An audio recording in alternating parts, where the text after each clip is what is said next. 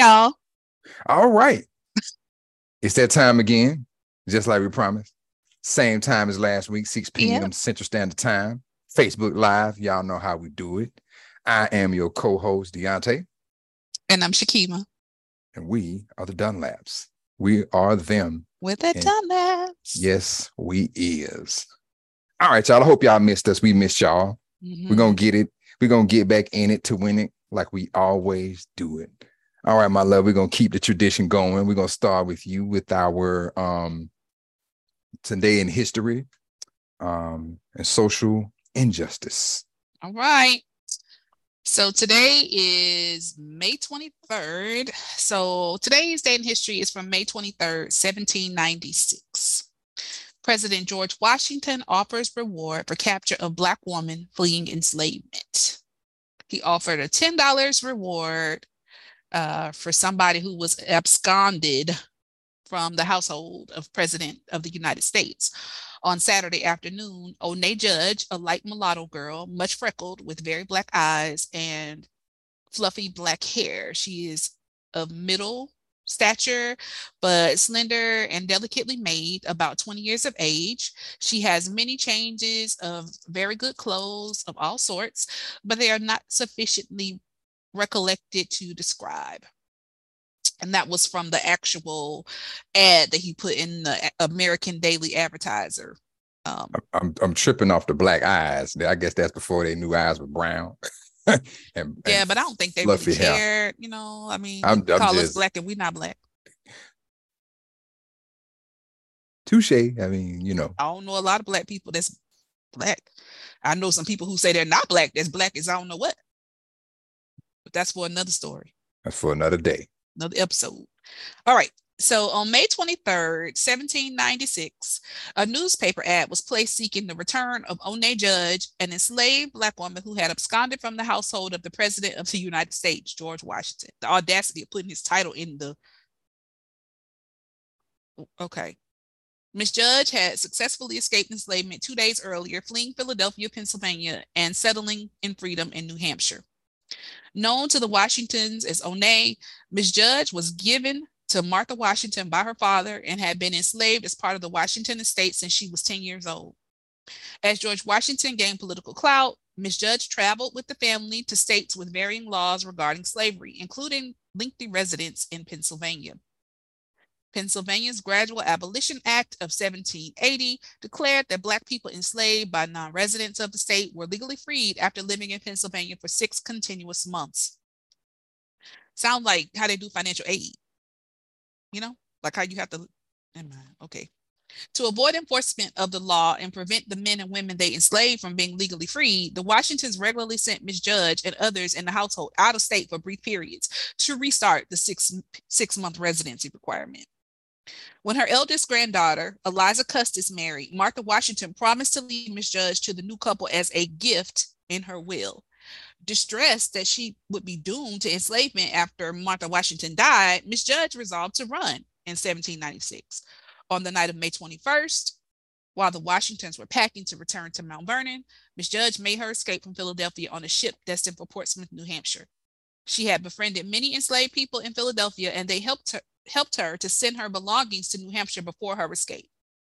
The Washingtons tried several times to apprehend Miss Judge, hiring headhunters and issuing runaway advertisements like the one submitted on May 23rd. In the ad, she is described as a light mulatto girl, much freckled, with very black eyes and bushy black hair. She is of middle stature, slender, and delicately formed, about 20 years of age. The Washingtons offered a $10 reward for Miss Judge's return to bondage but she escaped capture, married, and had several children and lived for more than 50 years as a free woman in New Hampshire.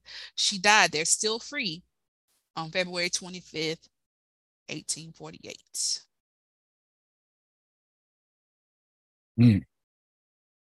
Interesting. The last name is Judge, but you know, that's Mhm. wow. Yeah. And um if is it okay if I do one more like after we finish talking about this one? Because tomorrow's is like worth talking about. Yeah. You okay with that? Yeah. Just tell me like where your heart is because it's heavy. I'm I'm a, that's this is a trigger warning. The next one is real heavy. I, I, mean, all of them trigger warning. I mean, we just literally talked about somebody who was, you know, You captured right. for something that she was born with. She was, you know, brought put back into bondage, Mhm. you know, for something, you know, for something that she was, you know, an inalienable right, you know, and that's freedom. You know, it's by by the by the who the the, the what's known was generally known to be the first president of the United States. Mhm. You know, and that's And she that's, was a mulatto. We ain't gonna try to act like we don't know how she got there. Wait. you know, talk about the land of the free, home of the brave, and this dude like, yeah, you can't be free though. It's eh, we we got to we got to get you back, you know, and then the amount of effort that it took and the amount of money they were willing to pay, you know, to keep somebody in bondage is is is reprehensible. It's ridiculous. You know, honestly, for me, the idea of them having the machinations to start your six month period over. Like, Yeah, "Ah, you almost free. Let me send you back somewhere else. Like, got to start it over. dang. It was a game. That's how I feel about these people who just bill your car without, you know, like we're gonna continuously bill you until you tell us to stop. Like I feel like a lot of the systems we have in place, like I said, even with financial aid, like how long you have to live in a place in order to get a certain kind of tuition. Like if you're a part of this country, I feel like, And it's and it's supposed to be federal student aid, right? Not, yeah. you know, So that's the part that gets me. And it's like we have so many different things to keep people in bondage, right? Like interest on stuff. That compound interest is no joke. well, like they said, it's one of the greatest weapons formed against man. every year you got to re-register your car so we can keep tabs on you and make you pay us for driving your vehicle. I pay to drive on the roads in Texas. I still don't understand that. That's Coming taxation. from somebody that like you pay the toll until you pay the roll off, and then after that the, the toll booth closes. I don't understand that. Mm. I'm just gonna go ahead and be the first one. I don't understand that, but That's, that's that's where private own. That's where private ownership come in, and as long as somebody privately own it, they everything. they get a cut. Um, every you know they they want to cut every time you use it, so it's kind of like a, a, a royalty, so to Mhm. speak. It's my street. So yeah, you got to pay to use it. It's interesting. It's called a Texas highway, but I, but my family owns it. That's just so interesting. Yeah. Okay. You ready for this next one? Maybe not. I, but- I think so, but you know, we'll I, you know we'll go ahead. We'll rock with it. All right. That's So this one it. is for tomorrow in history, May 24th, 1911. Okay. So white mob in Oklahoma abducts and lynches Laura Nelson and her young son. The newspaper title says woman and boy lynched. A mob enters the county jail last night and take two Negroes prisoner t- take two Negro prisoners whom they hanged from a bridge. On May 24, 1911, shortly before midnight, a mob of dozens of armed white men broke into the Okfus- Okfuskee County Jail in Okemah, Oklahoma, and abducted Laura Nelson and her young son, LD. The mob took the black woman and boy six miles away and hanged them from a bridge over the Canadian River close to the black part of town. According to some reports, members of the mob also raped Mrs. Nelson, who was about 28 years old, according to census records, before lynching her alongside her son. Their bodies were found the next morning. A few weeks before, the local police had reportedly come to the Nelson's cabin and accused Mr. Nelson of stealing meat. When a white deputy sheriff was shot and killed while searching the cabin, Mrs. Nelson and LD, who was reported as 14 to 16 years old in news reports, but was more likely just 12 years old according to census records, were accused of killing him. The entire Nelson family was arrested and jailed after the deputy shooting, and some reports indicate that a two year old daughter listed as Carrie Nelson in the 1910 census was also with Mrs. Nelson in jail. The prosecution's presentation at the preliminary hearing raised doubts about whether the state had sufficient evidence for a conviction. Many Black people were lynched across the U.S. under accusations of murder or assault. During this era of racial terror, mere suggestions of Black on white violence could provoke mob violence and lynching. Though these communities had developed and uh, functioning judicial systems, white defendants were more likely to face trial, while Black people were regularly suffered death at the hands of a violent mob without trial or any opportunity pr- to present evidence of innocence or self defense. In this case, after Laura and LD Nelson were lynched, it was revealed that they claimed to have shot the deputy as he reached for his gun and seemed about to shoot Mr. Nelson unprovoked. Before any trial could take place, however, newspaper accounts sensationalized the case, misreporting the mother's and son's ages and presuming their guilt. Press reports described Laura Nelson as a very small of stature, very black, about 35 years old, and vicious, while LD was described as slender and tall, yellow, and ignorant, and raged. By the night of the lynching, the Nelson, Mr. Mrs. Nelson's husband and LD's father whose name was reported as Oscar or Austin in surviving records, had already been convicted of a lesser offense, sentenced to a prison term, and sent to the penitentiary. He was not present to defend his family against the mob. Unconfirmed reports vary regarding the fate of the Nelson's young daughter. Some claim she was found drowned in the river, while others claim she was found alive and taken in to be raised by a local Black family. After a Black boy reportedly found Laura Nelson's and LD Nelson's hanging corpses at the bridge the next morning, hundreds of white people from Okemah came to view the bodies. Some even posed on the bridge to have their photos taken with the bodies of the dead Black woman and boy. Those photographs were later reprinted as postcards and sold at novelty stores. The mob's choice to deprive the Nelsons of the basic rights to due process and hang them on a bridge frequented by Black people and near where many local Black residents lived, was meant to maintain white supremacy by sending a message of terror and intimidation to the entire Black community. While the gen- general sen- sentiment is adverse to the method, the Okemah Ledger wrote a day after the lynchings, it is generally thought that the Negroes got what would have been due them. Even proceedings supposedly held to investigate the Nelson's deaths were steeped in racism, when a special grand jury was called to investigate the lynching, the district judge instructed the white jurors to be mindful of their duties as members of a superior race and greater intelligence to protect this weaker race. No one was indicted, prosecuted, or held legally accountable for lynching Laura and LD Nelson. Mrs. Nelson and her son were two of at least 75 documented victims of racial terror lynching that took place in Oklahoma between 1877 and 1950. They are among more than 6,500 victims of racial terror lynching that EJI has documented between 1865 and 1950.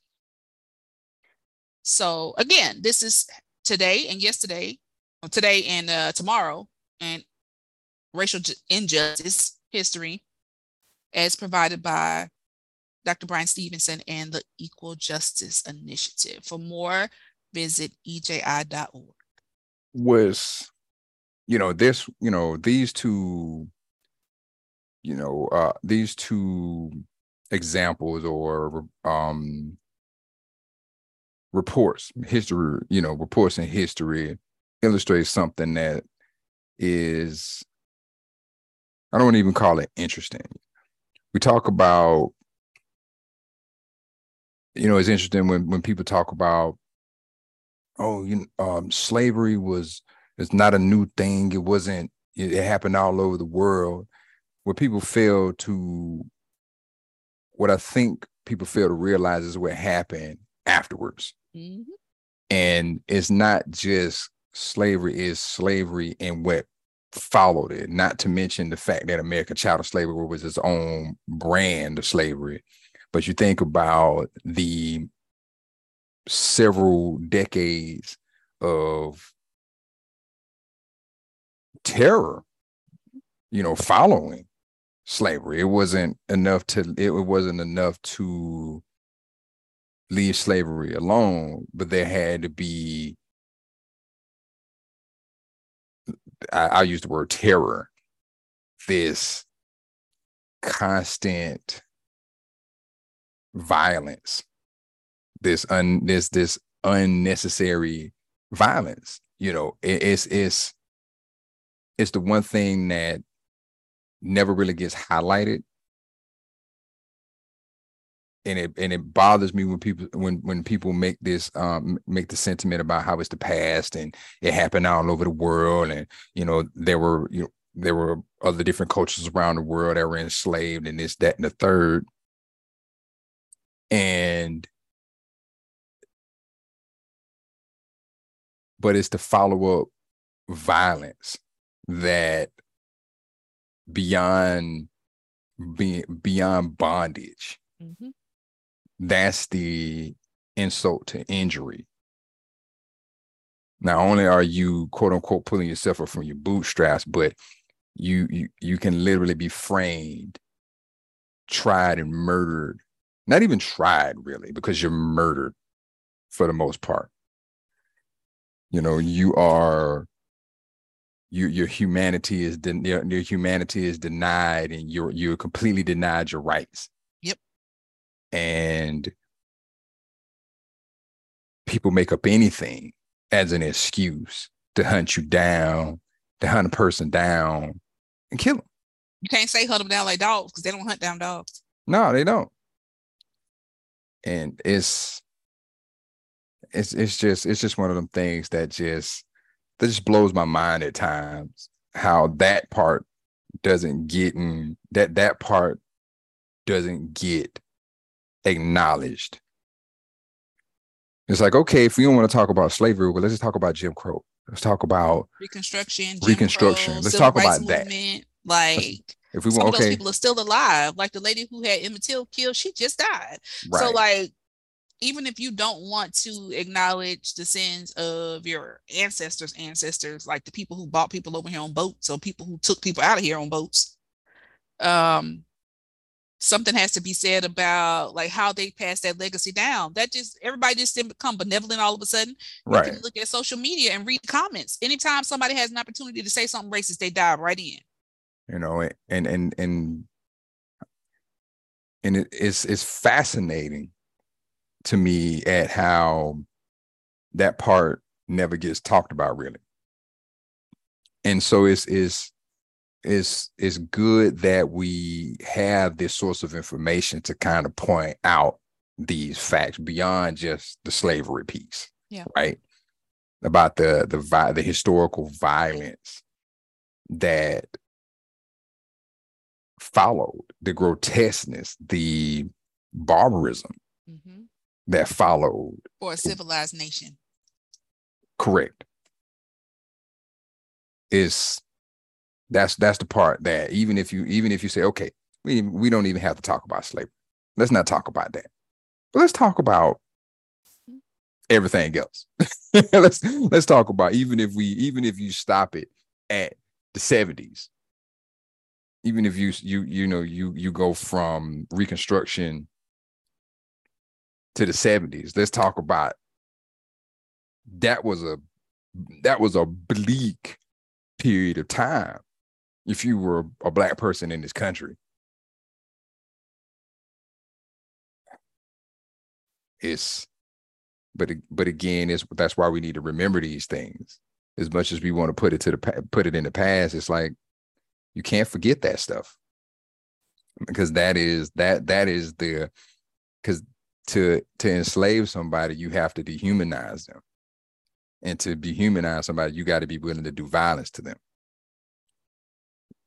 and and they and again one kind of begets the other That's exactly right. That's exactly right. Whew. All right. Well,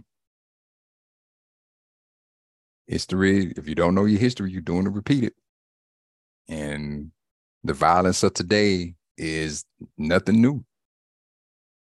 It's just recreated and it's been now we got cameras to capture it. That's it. So And people still t- don't want to acknowledge it. Even on camera, the same way they, you know, painted though they decided how they wanted to describe those people to justify killing them, right? right. They do the same thing now. Somebody gets murdered, and the first thing they do is pull up what they did in third grade. enraged. Really? Yeah. You came into his home and you were about to murder his father. Yeah, you'd be quite enraged if someone invaded your space and threatened the lives of the people you love. You'd be enraged too. Just But then they uh, said the daddy was already gone, though. Like later in the text, it said the daddy wasn't, he was already in jail. So what was he really there for? Probably to rape the mama. Yeah. I, I misunderstood. I thought I thought they were I thought it mentioned something about him um getting ready to pull a weapon and that's why um He probably was about to pull away. So like later on, it came out that the dad had already been locked up and he was already sent to the Oh, that was the initial story. Mhm. Okay, I got you. Okay, okay, okay. Yeah, I got you. Okay. So their story doesn't even uh, wow. he Well, probably was there to rape that rape that lady. And he And might have got ready to pistol whip her or put the gun in her head to let her rape him. And the little boy was like, nah. Now my Yeah. mama, you won't. Wow. And they ended up still raping her anyway. That's what let you know what the intentions were. Like after before they hanged her, they ended up raping her anyway. Despicable. Well, we like to paint this glorious history, but history is not a pretty thing. And like I said, if the you don't know it, either. like I said, if you don't understand it, if you don't know it, it'll repeat itself. Yep. And if you because if you don't learn your lesson, you're gonna keep on learning it till you get it. And so it's important that these things is as uncomfortable and as as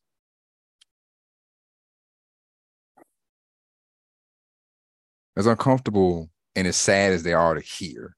It's sad to hear. It's the truth. It's just as valid as any other historical document or historical narrative out there.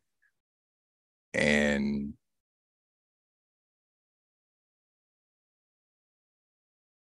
Whew. anything else on that? No. Yeah. All right. Well, I'm on switch gears. Um wow. Well, that's history. And either learn from it or it teaches you. Mhm. It comes back to get you. So but anyway, but let's hop to it. Let's get into this day in technology history. Um, disclaimer: We are not sponsored nor supported by these websites in any way, shape, or form. We enjoy reading their content, believe the content is is enriching and valuable, and so this is what we decide to share. So we are nowhere affiliated with either one of these websites. Um, the information I'm a pres- I'm about to present and have been presenting since we have been live is um, from this day in techhistory.com. Okay. So if you want to check my resources, check my facts, that's the source. All right. So I got two as well. Um, these are um, both pretty relevant. Um, so uh, I'm going to start with the one for yesterday and then I'll go um, into the one for today. So May 22nd, 1980. Happy birthday, Pac Man. And I'm not talking about the boxer. I'm talking about Pac Man.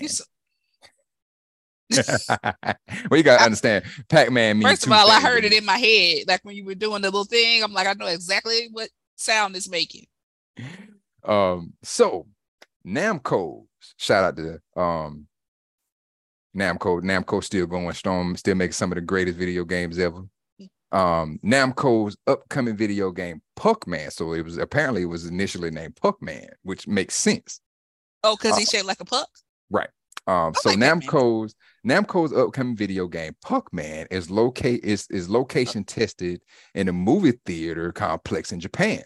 Mhm. After favorable initial testing, the game dif- after favorable after favorable initial testing, the game difficulty is slightly tweaked along with renaming the game to Pac-Man. Okay. Midway, Namco's US distributor thought that vandals would alter the letters P to an F. Makes sense. Uh. um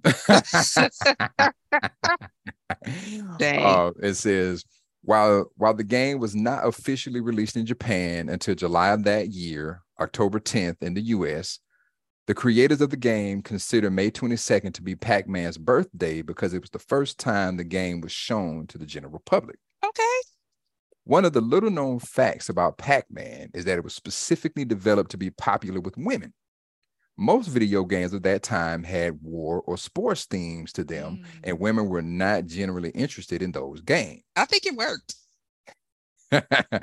Pac Man will be the first game popular with both men and women and was the first video game to become a social phenomenon. Pac Man generated over $2.5 billion by the 1990s, becoming one of the highest grossing video games of all time. I'm sure many of you remember Pac Man Fever, but, but Pac Man was the first video game to break it to the mainstream, forever changing our culture and society. Shout out to Pac Man. Happy yeah. belated birthday, homie. Wow. Happy wow. So Pac Man that shares a birthday with our oldest son.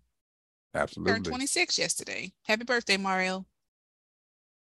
All right. So moving into today. Okay.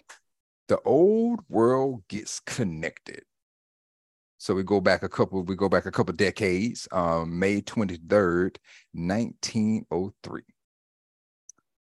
Paris, France, Rome, Paris, France, and Rome, Italy are connected by telephone for the first time. Feel free to congratulate me for finding the picture at for finding this picture at the at any time. So they had one of those. They so in the um cat in the um on the site it has one of those old phones where you pick wow. it up on one ear and you, With you like the can on. yeah. So that's one of the pictures they have for it. So May 23rd, 1903. Wow. As France and Rome, Italy are connected by telephone for the first time. Wow. Yeah. That's we have a lot going on. And then since the last time we had a show, um, we missed Malcolm X's birthday mm-hmm. on May 19th. So happy belated heavenly birthday. Happy belated. Mm-hmm. Had a lot going on. All right. So now we step forward into today. Mm-hmm. All right. So what are we talking about today, my love? So, you know, your wife be a little extra sometimes, but it's okay because you love me. And so what yes, I wanted I to do was kind of talk about. So today's show is called Window Seat. Window seats. Can I get a window seat? I want nobody So yeah, so if you are familiar with Erykah Badu, I believe this was the video where she was butt naked walking around. And she ended oh. up getting a fine for the video. Oh, okay. She was walking okay. around the city, I'm saying hood, but bonking naked. Wow. And uh she was fine for that. But anyway, so yeah, so um on a on an educator level, celebrated another black woman. Um, you know, I'm an English teacher. Mm-hmm, and mm-hmm. so I really wanted to honor Dr. Rudine Sims Bishop if you are an English teacher, NCTM member, you know she has been huge in our profession. And she created almost like a theoretical framework called Windows, Mirrors, and Sliding Glass Doors. Okay. okay? And she was talking specifically about how it relates to children's books, right? And so you know how like my brain always connects so many things together. And so what she basically said was that, you know, windows help us see into the reality of other people not just imaginary worlds, but the mirror, the th- that should help us like see into what other people are experiencing, right? To helping right. to develop that empathy. And then mirrors mean that everybody should be able to see themselves reflected in the literature they are forced to read or that they okay. enjoy to read, right? So, like, obviously, if you grew up like me, um, as a little black girl, you know, wanted to, I didn't want to be an English teacher, but I've always loved to read and I've always been kind of like a fan of language. I rarely ever got to see anything that related to me. And that's because I only had like two black teachers. I think I had three, three total black teachers, and one of them was only for like a semester. But three black teachers my entire K through 12 experience. So as you know, I didn't get a lot of stuff that was a mirror to me I didn't have a problem, um, you know, being a window and looking into the worlds of others. But the problem was that I also deserved that, right? And so it wasn't until I read like Their Eyes Are Watching God in 11th grade. Uh, shout out to my Zora, Zora Neale Hurston. I did not see myself reflected in anything that's a long time for a black girl to go without like everything I read was like VC Andrews, um, Sweet Valley High, Are You There, God It's Me, Margaret, you know, all that kind of stuff. Judy Blume. I read everything Judy Blume. I read like Ramona and Beezus. I didn't I didn't see anything about characters like me, right? We read To Kill a Mockingbird and that black man got killed. Like mm. just so it, I, I didn't have one. really anything to see myself, right? And then sliding glass doors are you know how we walk into a story and become a part of that world created by the author so it gets you fully immersed into another person's experience and so this is about prioritizing diversity honoring other cultures and promoting empathy. But then I thought about Erykah Badu's song Window Seat. And Erykah Badu was like, this is not working for me, right? I, I need somebody to clap for me. I don't want to be in a place where I feel seen, where I feel heard. And so Erykah Badu's song is like the neo soul version of Dr. Rudine Sims Bishop, Mirrors, Windows, and Sliding Glass Doors. So last week we were talking about holding pattern. Mm-hmm. But this week, we know we're not. We know we've already identified that we're in a holding pattern. But we're going to talk about why are you in that holding pattern? What happens if you're trying your best to get out of that holding pattern? And a part of that holding pattern analysis is to realize you're in the wrong doggone place. So that's what we're talking about today. Sometimes How do we it's move hard. from holding pattern to a window seat? Because I need somebody to clap for me, right? What is that transition like? How do you know when something is wrong for you? How do you know when you're not surrounded by people you can trust? How do you know? And the first step of getting out of that holding pattern is to acknowledge that you're in one. But the next step, because before you can agree with God that something better is for you, you got to agree with God that the place you at is not for you. So that's what we're going to talk about tonight. So, you know, and and you know, I and I think part of that starts with recognizing, you know, after you recognize that you're in a holding pattern or you're in some or you're you're a stranger in a strange land and you're not where you're supposed to be or you're not where you're welcome is rec is is the is the understand is the recognition and understanding that you deserve to be that's it. somewhere where you're celebrated, somewhere where you acknowledged and and, and recognized. Um, I think that I think that's the key thing, and I think that's when you're able to seek those opportunities and and you open yourself up to the possibilities, you know, of you know an environment change or or group change or you know change in you know your surroundings. You know, um, I already said environment, but you know changing your settings, changing your surroundings, the people that you're dealing with, your job. Um, yeah. Because I think everybody, well, most people who are even slightly empathetic are okay with windows, right? Being being places where you celebrate other people, Mhm. being places where you help encourage other people and you help lift other people up and you just want to be a part of a winning team right like everybody wants to be a part of a winning team and when you go into a space right hopefully you're there because you're willing to you know exchange through that sliding glass door like i'm a little bit out i'm a little bit in but i'm i'm willing to immerse myself in whatever this culture is, whatever this family is, whatever this team is. The problem is when you don't have the mirror Mhm. and, and you don't see anybody reflecting back to you what you authentically are or what you authentically give, right? What you authentically desire to give. And um, I think that's the problem. And I think that's where the Erykah Badu song comes in because it's like, this is not working you know this is not working for me and um i want a window seat and i don't want nobody next to me i want to i want to figure out who i am i want to figure out where i need to be and sometimes that requires a little bit of solitude right isolation and solitude are not the same thing isolation is when nobody wants to be around you solitude is when like i want to be around myself right i'm looking for a ticket out of town as Erykah Mhm. said It's a choice. yeah, I'm choosing this because I need to get quiet. I need to get still. And the only the only thing I need to hear from is God and my my my intuition, right? Mhm. Not even your heart, because what does the Bible say? You know, your heart is deceptive. Who can trust it? Who can know it? Right. But your gut, though, that's something different. Your intuition.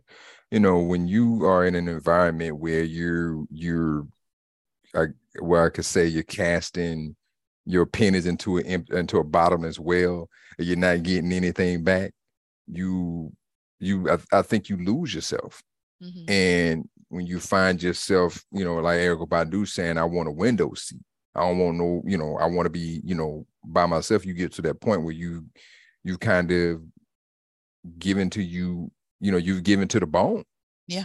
and you know you you can't give anymore You've given to the point where you've lost yourself a little bit and you know the the thing about being you know um supportive is you know when you the thing the the when you're not when you're when you give support and you don't get it back that again that's that casting your pennies into a bottomless well.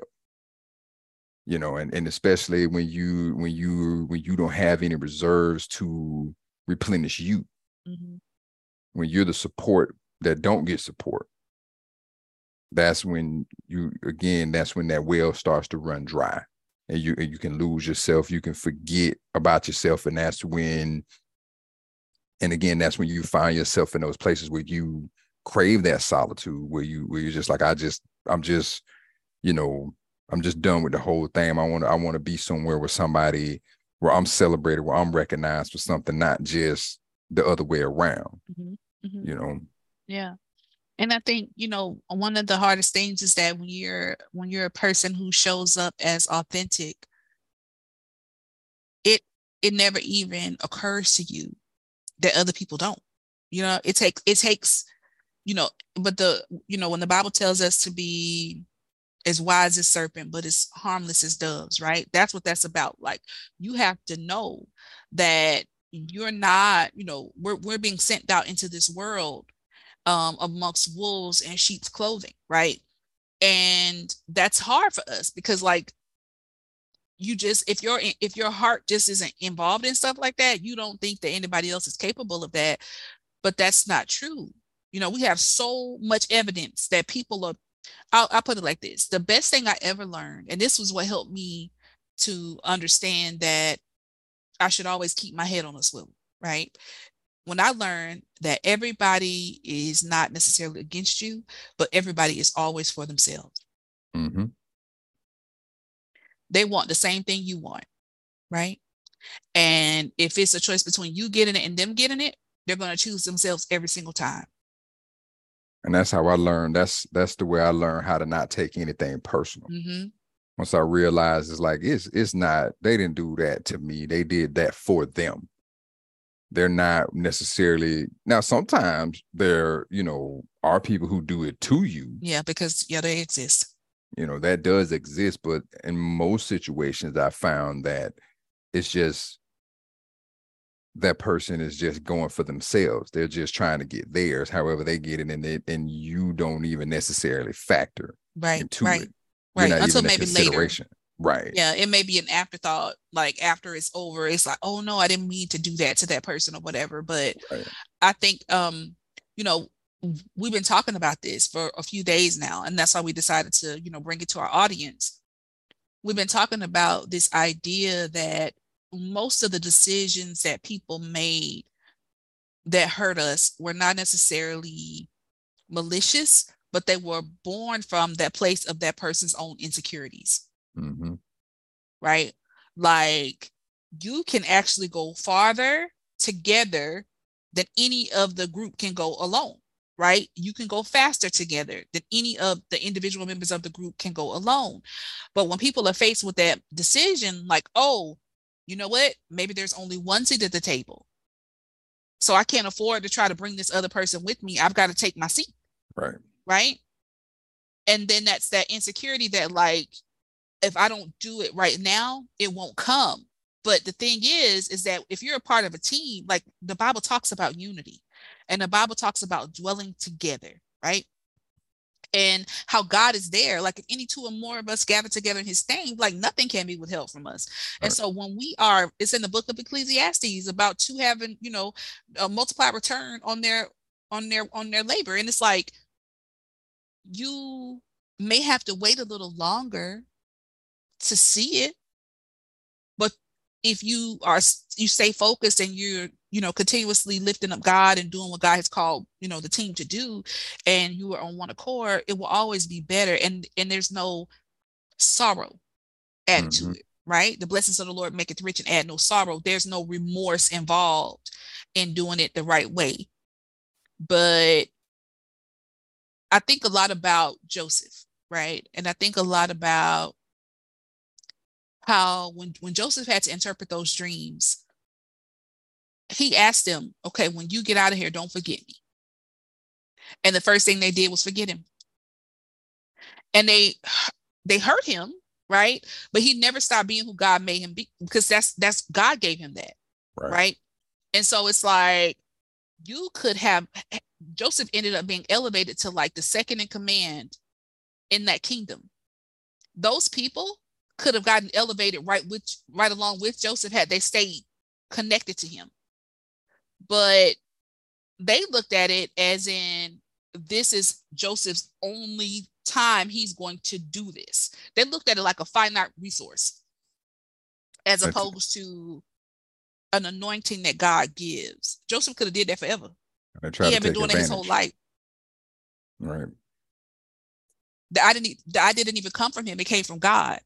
And so when you're operating in those types of spaces, you have to you have to spend time in prayer to be aware like is this this person's gift? Because if so, they got tons of that where this came from. Yep. And you know, it's and and when you find yourself in those moments where, you know, kind of digressing back to the point we were talking about not being in your right environment. Mm-hmm. You know, and a lot of times it, it takes some recognition, and sometimes we lie to ourselves. You know, um, I know speaking for myself, I'm one of those people who I rarely give up on hope. I'm always faithful, right? And the in the idea that something can get better. I'm always the of the mindset things can get better, but sometimes that's not always true. Because it can't just be you who wants it to get better. It has to be a collective. Um, it's kind of like when you go to the doctor, right? You can't go to the doctor and you want to stay sick, but the doctor want to get you well. It, it don't it don't work like that. You know, it has if you if you go to the doctor and the doctor tell you what to do, but you go home and you know and, and you decide that you're gonna ignore all the doctor's advice and you wonder why you stay sick. Yep. You know, and so it's you know, so it, it's it's it's in those moments where when you realize that you're you're at a you're at a turning point, you're at a crossroads potentially.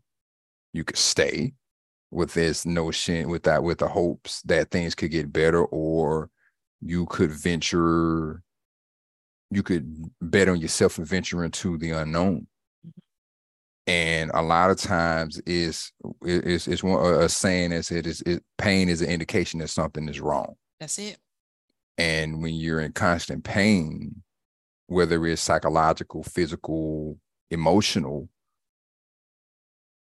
sometimes you have to do the courageous thing and, and assess your situation. And sometimes that's not that's easier said than that's sometimes that's easier said than done. Because mm-hmm, mm-hmm. we have comfort. One of the base one of the basis of human nature is to seek comfort. And when we're comfortable in a place, we'll stay in something that is the that is incredibly detrimental to us for the sake of comfort. It's what you know. It's the devil you know versus the devil you don't know, right? And so wisdom teaches you to treat the pain. It's to acknowledge it, see what's wrong, do something about it. It's in immaturity where we sometimes find ourselves trying to push through and fight through and no, I can, I'm gonna, I'm gonna beat this. But you get to a point where you're like, okay, I've been through this enough and when you when you leverage your wisdom you shorten your learning curve that's good that's the benefit of learning from your elders mm-hmm. and listening to people who know more than you and i've been i've been one of those knuckleheads who've had people tell me if if i was you this what i would do and i'm like no i don't want to do it because again it was a source of comfort it was what i knew not knowing that wisdom was shortening my learning curve. And if I had to listen to a lot more people who were giving me advice, my road would have been a lot shorter. The learning curve wouldn't have been so steep. And and sometimes that's a really challenging thing to do. It's again, you know, youth, the the feeling of having time, the feeling of invincibility because sometimes that's what youth tells you is that I got I got time and you know, I'm invincible. It'll, you know, I'll get through it. And it's like, well, you don't necessarily have to. And so, you know, saying that to say, you know, when you when you recognize those moments where you're not, you're in a situation where you're not being appreciated, you're not being acknowledged, you're not being respected. Sometimes you have to say, okay, it's it's it's time to make a change. And sometimes that's weighing your options. What's worth it to you? Is it your your your your respect, your dignity, or comfort? Again, comfort is the enemy. Comfort is a dangerous thing.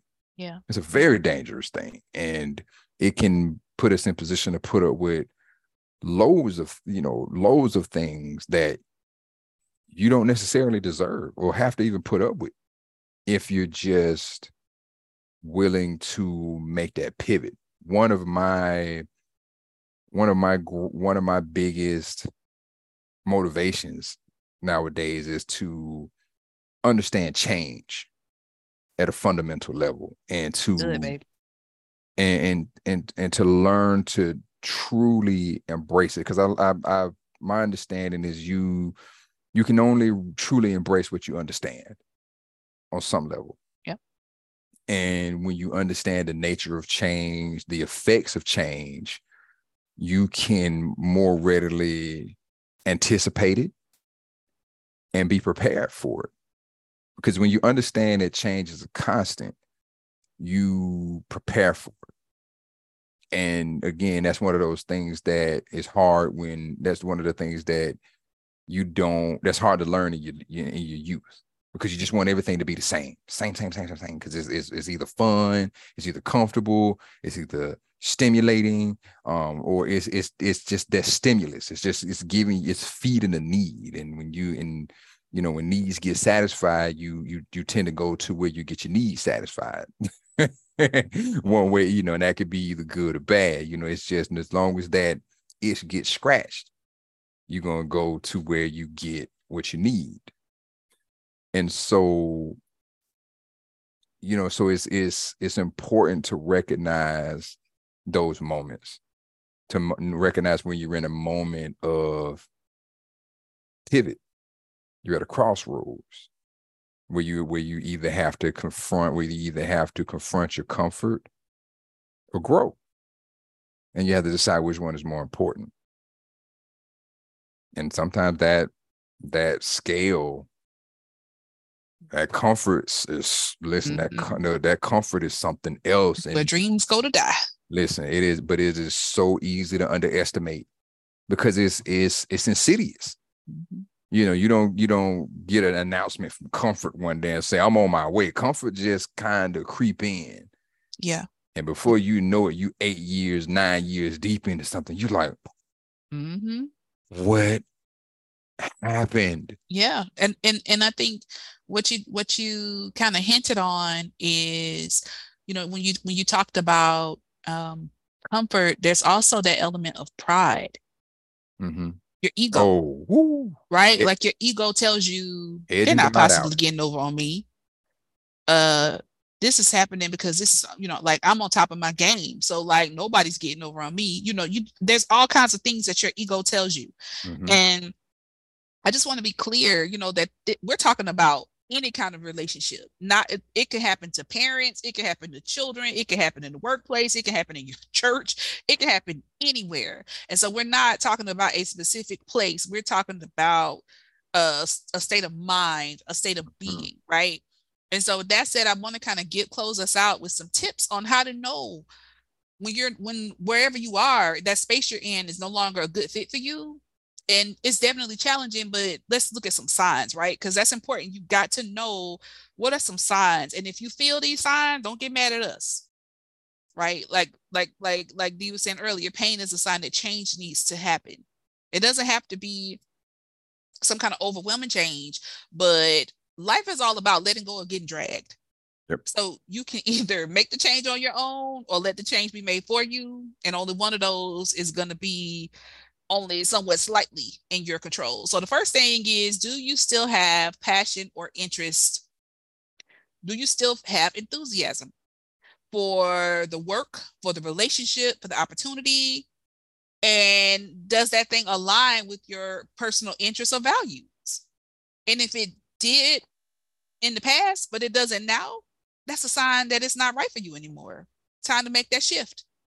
The next thing is feeling stuck. We talked about holding patterns last week. Feeling stuck or unfulfilled. If it doesn't challenge you, and if it doesn't provide you with a sense of fulfillment, or you feel stagnant or trapped in your current situation, that's an indication that it's time to explore other things and, exploring those other things might scare you. It might scare the living daylights out of you, but it's also an opportunity for you to prepare yourself for whatever that next is, right? Because whatever you're preparing yourself for is you're, you're whatever you seek is seeking you. And so if you're preparing yourself for those other opportunities, they will come to you. But if you just stay stuck, it doesn't matter how gifted and talented you are, you're gonna stay stuck right there and nothing good will ever come to you. and your wheels. The next thing is what your long term goals is. Is this thing aligned with your long term goals? Like, who do you want to be? Mm-hmm. And if you're just on that job because it pays your bills, but it's not aligned with who you aspire to be or what kind of legacy you want to leave, be about. Be about. Absolutely. You might have outgrown it. Maybe the profession that you started in is not even going to be there in a few years, and God is trying to tell you, figure out something else. Right. Read the writing. Because that happens. You know what I'm saying? If it's a toxic, negative work environment, yep. if you don't feel supported, if it conflicts with your personal values, um, it's going to have that significant impact on your well-being and your professional growth. So pay attention to the signs of constant stress, lack of collaboration, or unhealthy dynamics. Okay, we're halfway through. Five, loss of motivation and engagement. If you consistently feel disengaged, uninterested, or find it challenging to stay motivated or committed to the opportunity, it may indicate that it's no longer the right fit for you. So if you're struggling to get up and go to that place every Monday. Don't just beat yourself up about it. What, are, what is your spirit trying to tell you? If you are teaching and you no longer love those kids like you used to, don't just stay there because that's the only thing you know how to do. Because the only way teaching works is if you love the kids. The, the profession is so hard. It's so hard and un, un, listen. Thankless the only way you can stay in that job and do well is if you love those babies. And so if you've gotten to the place where the babies get on your nerves too, it's time for you to go. Six is the lack of growth or learning opportunities. If that thing don't stretch you, it ain't from God. If it don't change, if it don't challenge you, it won't change you. Mm-mm. If it's not giving you opportunities for personal or professional growth, or if it's, there's no skill development opportunities or advancement or learning experiences, is hindering your progress. So being able to do it with your eyes closed and in your sleep, that's limiting your potential. Right. It's comfortable, but it ain't it ain't nothing good is gonna come of that. Trust your gut. That's number seven. Intuition and gut feeling. Sometimes your intuition can provide you valuable insights. If you have a persistent gut feeling that something is off or that the opportunity no longer serves you, you got to trust your instincts and explore those feelings further. You have to, right? Mm-hmm. Eight, what's the impact on your overall well being? If you crash every Friday night and spend your whole weekend in the bed getting drunk or whatever the case may be, that job is costing you too much. I don't care how much it's paying you. If it is constantly causing you excessive stress, burnout, decline of your overall well being, you got to prioritize your health and consider other opportunities that are worthy of whatever toll they take, you know. And sometimes we just say, well, if they pay me more, I wouldn't care. If it was stressing you out like that, you ain't gonna be allowed to see the money, so it don't matter. Right. Number nine, it's incompatible with the values or your culture. If you got to go in there and ignore every ounce of your black self, if you got to go in there and ignore every ounce of your woman self in order to just fit in, don't do that it's just not going to be for you, right? Because ultimately, what it's going to do is create ongoing conflicts and dissatisfaction, right? and then they'll be calling you toxic instead of calling the workplace toxic. And then next thing you know, you're up out of there. Yep. Do yourself a favor and find a place where you fit well. And last but not least, if it does not have any future prospects or opportunities for you to advance, develop, or a clear path for growth inside that little space, that ain't for you, Chief. Yep. You know, I, I want to, you know, share, you know, one of the the greatest the greatest times in my life for growth is when I kind of abandoned my comfort. Mm. And that was when I left home. All I had was my truck, a couple of suitcases, and all my clothes and my PlayStation. That was it. Not the PlayStation. And but I but I understand. I see that. I, I, I took a I took a chance because I essentially betted on myself. You know, I was in a situation in my in my current role where I was having constant run-ins with my current leader mm-hmm. who was, you know, constantly questioning my judgment, questioning my productivity, um, questioning my value, um, and really making my day-to-day difficult. Um, and was at times challenging me not just at a not just on a professional level but as a as a man. Mm. and really overstepping boundaries and and being and, and really wanting to get me out of character. Yep. And one thing that i've you know always been to a fault was patient.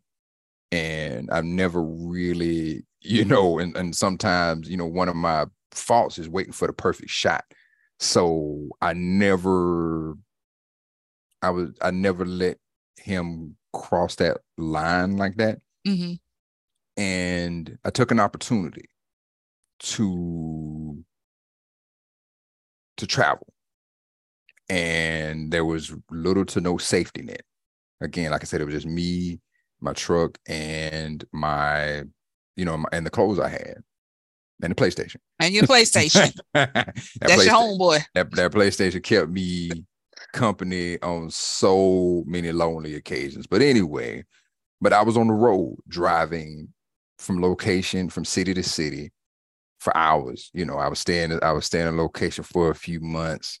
Um, do my job, drive to drive to the next city, stay for several months, drive to the next city and I would be in the car, I would be in my truck for hours. And being young, I had no idea what I was venturing into. I didn't know, you know, I had no idea that some of the areas that I had ventured into was as dangerous as they were. Mm. And, you know, sometimes ignorance is bliss. Yeah. You know, but I knew one thing I knew, I knew, you know, I knew I could fight. I knew I could scrap. You were always like, trying to fight somebody. Anybody, you're like, okay, at the very least, I knew, you know, I can handle myself with my hands. I knew I knew that part. I was like, all right, I'm, I'm a train, you know, I'm, I'm I'm I'm trained to do this. So you you bark up this tree, it's gonna be some problems for you. You know, at the very least, you you gonna you know you're gonna you're gonna have to you're gonna you know you, you're gonna have to be a bunch of y'all at the very least, right? And and so but that the being willing to expand into the unknown and go places where I had I had no no foundation, didn't know anybody, so I had to recreate my support system every time I went. Because again, mm-hmm. I was mm. only there for like a few, like a month at the very at the most. Um, I think the longest I stayed in in the city was about six months. Okay, but the you know, and and sometimes it was as little as you know three, you know, three or four weeks and to build a, a, a support system, you know, and you know, luckily I had um kickboxing, Muay Thai, and that was an easy way for me to find a community because okay, I could just go yeah. to a gym and you know, and I could connect with the people at the gym, and you know, you you don't know somebody until you punch them in the, until they punch you in the face, um, and so I made a lot of really good friends just through that. And that was all that was really, you know, all I needed. And you know, I say all that to say that when you when you find yourself at that crossroads and you you keep bumping up against this you know, you got an immovable object bumping up that's being that's running it. You have a, an unstoppable force move bumping up against an immovable object. And when you find yourself in that role, in that position, which I was, you have to either pivot and yeah. move and be that unstoppable force in a different direction, or you got to stick with your comfort and spin your wheels and waste your energy. And one of the greatest things I ever did was step outside of my comfort. And once I decided to let go of comfort and get out into the world and and see what I could do. I I grew and flourished in so many ways. I grew as not just as a professional, but as a person. Yeah. Learning how to communicate and connect with different people. Um, and learning that the world was so much bigger than what I knew. And to be able to adjust, learn how to adjust to any situation, any climate, any environment. Because everywhere I went, I was in a totally different city, not just, you know, a different part of town, sometimes different cities, sometimes different states. And learning to be flexible enough to and open enough to explore the unknown and, and allow and trust myself enough to allow myself to expand into the situation and know that in, in, in any situation I can handle myself and and being able to embrace change. But it all starts with trusting yourself. Yeah. And trusting that you can adjust. Because if you trust the situation or your comfort more than you trust yourself, you're a slave to that situation. That's good, babe. And it is it is until you realize that the situation has a hold of you, you're going to be locked into that until you recognize that most things, that a lot of things in life is an addiction. Mm-hmm. It's going to have a hold of you. But it wasn't until I realized that, you know, I, you know, at that moment when I had to make that change, I loved my job so much I loved, you know, I love my, I love what I was doing, and you know, the environment I was in, not just at work, but the, the situation I had at home. You know, the all my little comforts mm-hmm. is, is is is the the good and the bad. I realized that I wasn't growing. I realized that I was spinning my wheels, and then I had to take a personal inventory. And when I found myself, you know, facing myself, you know, feeling like I want to I want to fight my boss and you know I want to you know not and, fight them and and I want to do you know all of the, you know just these un you know these unrealistic these these unhealthy things these these very destructive things i'll say that mm-hmm. mm-hmm. self-destruction mm-hmm. self-sabotage yeah because that's self-sabotage because you would have went to jail yeah you know it was it was self-sabotage and again you know never being one to be impulsive um I was glad that I made the decision I made. And it was interesting, you know, ironically enough, the same boss that I was having run ins with was like, yeah, man, go ahead and do it. Even if it's even if you take a pay cut, go ahead and do it. And uh, so like, he was sick of you too. I was like, no, we was already sick of each other. Mm. And and I run and, and I want to say, and, and lo and behold, the job I had applied for, the hiring team member team leader reached out to me day after, told me what my starting pay was, it which was, was like four or five dollars more than I was currently making.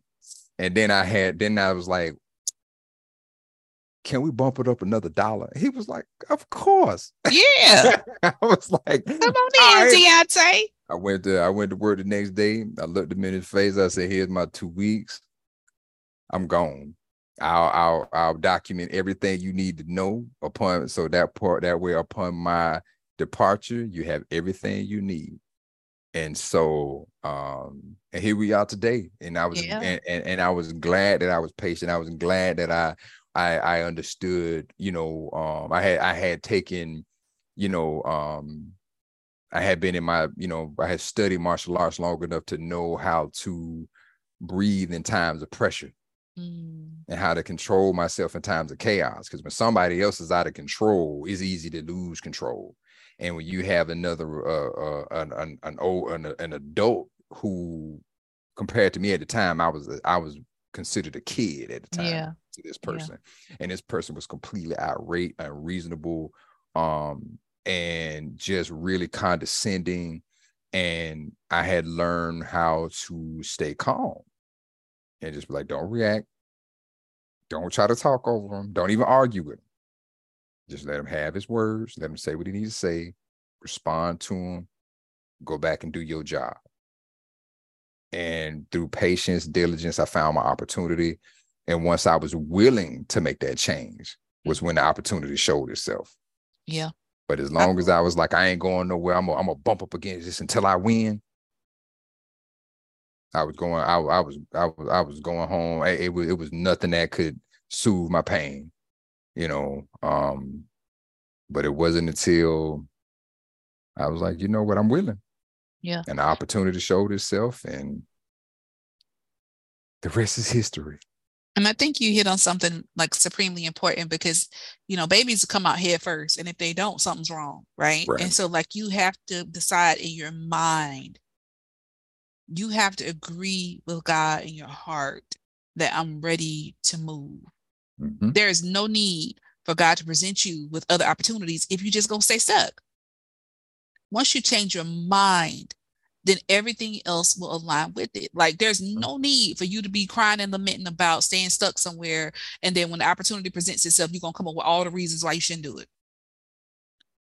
God's just waiting on you to agree that something better is out there. And speaking about changing your mind, one of the key elements that you that you touched on was that I had changed my mind in terms of how I saw that person. Mhm. I decided that you know what, you're not my enemy. You, I had, I was reading a book that told that the book said to me, you can't dislike something in another person that you don't want. First of all, disliking yourself. And when I read that, that oh, that expanded my mind. And and once I started realize, once I started tr- at least trying to see myself in him, and I could see my arrogance, I could see my lack of humility. I could see, you know, parts of myself. I was like, you know what? This person isn't my enemy. After he listened to it, and I and and then I started listening to what he was saying in terms of how I could use it to my benefit. And once I started doing, and, and when that moment came, when he was like, "Yeah, you should take it, even if you take. Sometimes if you, sometimes you got to take a lateral move to go forward." When he said that to me, that's when I was like, okay, you know what? Even if they offer me the same pay, I'm gonna take this job. And when I opened myself to that opportunity, and when I talked to that hiring team, and then he mentioned that, and he mentioned my starting pay was, like I said, about five dollars more than I was currently making. Yeah. I was like, and and that right there, I was like, okay, I have learned, I have cracked some of this matrix. Well, let's do it again because we both in transition. Like we're always in transition because team, team Dunlap always learning, growing, trying to figure out what's next. We agree with God that there's more out there for us. So Absolutely. I'm I'm down with it. Where we going next, Big Daddy? Hey, we making moves, you know. We make a move. We're gonna touch and agree. We Okay. ain't gonna tell. We ain't gonna tell the world. or Y'all go. Y'all just gonna have to wait and see. I, one thing I have learned is, and Bishop TDJ said, "Don't tell people what you're doing. Don't, That's uh-uh. it. Don't tell people what I, you're I, doing. if you see me getting quiet, it's probably because A, you pissed me off, but B, I'm working on something. I don't and- tell. I don't tell nobody nothing. And the closest people to tell you, yeah, D don't tell you nothing that he doing. He just disappear. he just disappearing. You you talk to him a few years later. Hey man, where you been? Oh yeah, I made a move and blah blah. Yep. blah. Like, dude, Yep. you ain't saying no. Why? That's it. Why? Why? So so you could tell me every reason not to do oh, it. so you can pray against me. You know, no, I'm, I don't need nothing changing my mind. And once I make my mind up, and, and again, anybody close to me will tell you once once D makes his mind up, once I made my, that why I don't talk to people. That don't tell people nothing I'm doing. Because once I make my mind up, I don't want nobody. Because I think too much, and I and I take too I take everything in consideration. And so when I make my mind up, it's like nope, because I know me. And once I get something, once once my logic kick in, like hmm, that person's saying like nope, mm-mm, nope, I know me too well. This is my decision, and I'm making it. I appreciate I appreciate the thought, but it ain't necessary. Well, this has been so good. We're a little overtime, but it's only because we're so passionate hey. about growth and getting ain't wrong with overtime. Best of what God has for us, but overtime where you make the money. I love you. Overtime sir. is where champions are made. Let's get it. If but if that with that being said, those of you all who have hung with us up until now, we appreciate y'all. Y'all are true champions. We do, we do. Y'all are true champions. The champions are made in the later rounds, and so we took this one kind of deep, um, out into the later rounds, and we appreciate your um attention. And with that being said, we're gonna go ahead and wrap this thing up, put a bow on it, stick a fork in it, call it done. This has been another episode of In It Together with Dunlaps. I am your co-host Deante. And I'm Shekema. And we are the Dunlaps. The Dunlaps. You can catch us again next week, next Tuesday, same black time, same black channel, 6 p.m. Central Standard Time on Facebook Live. Join us. And if you can't join us, you can catch us on Spotify, YouTube, and um, whatever other podcasting um platform that you choose, whatever you choose. We we know I'm talking about. No, I'm talking about. Find us, look us up. And with the Dunlaps. Bye, y'all.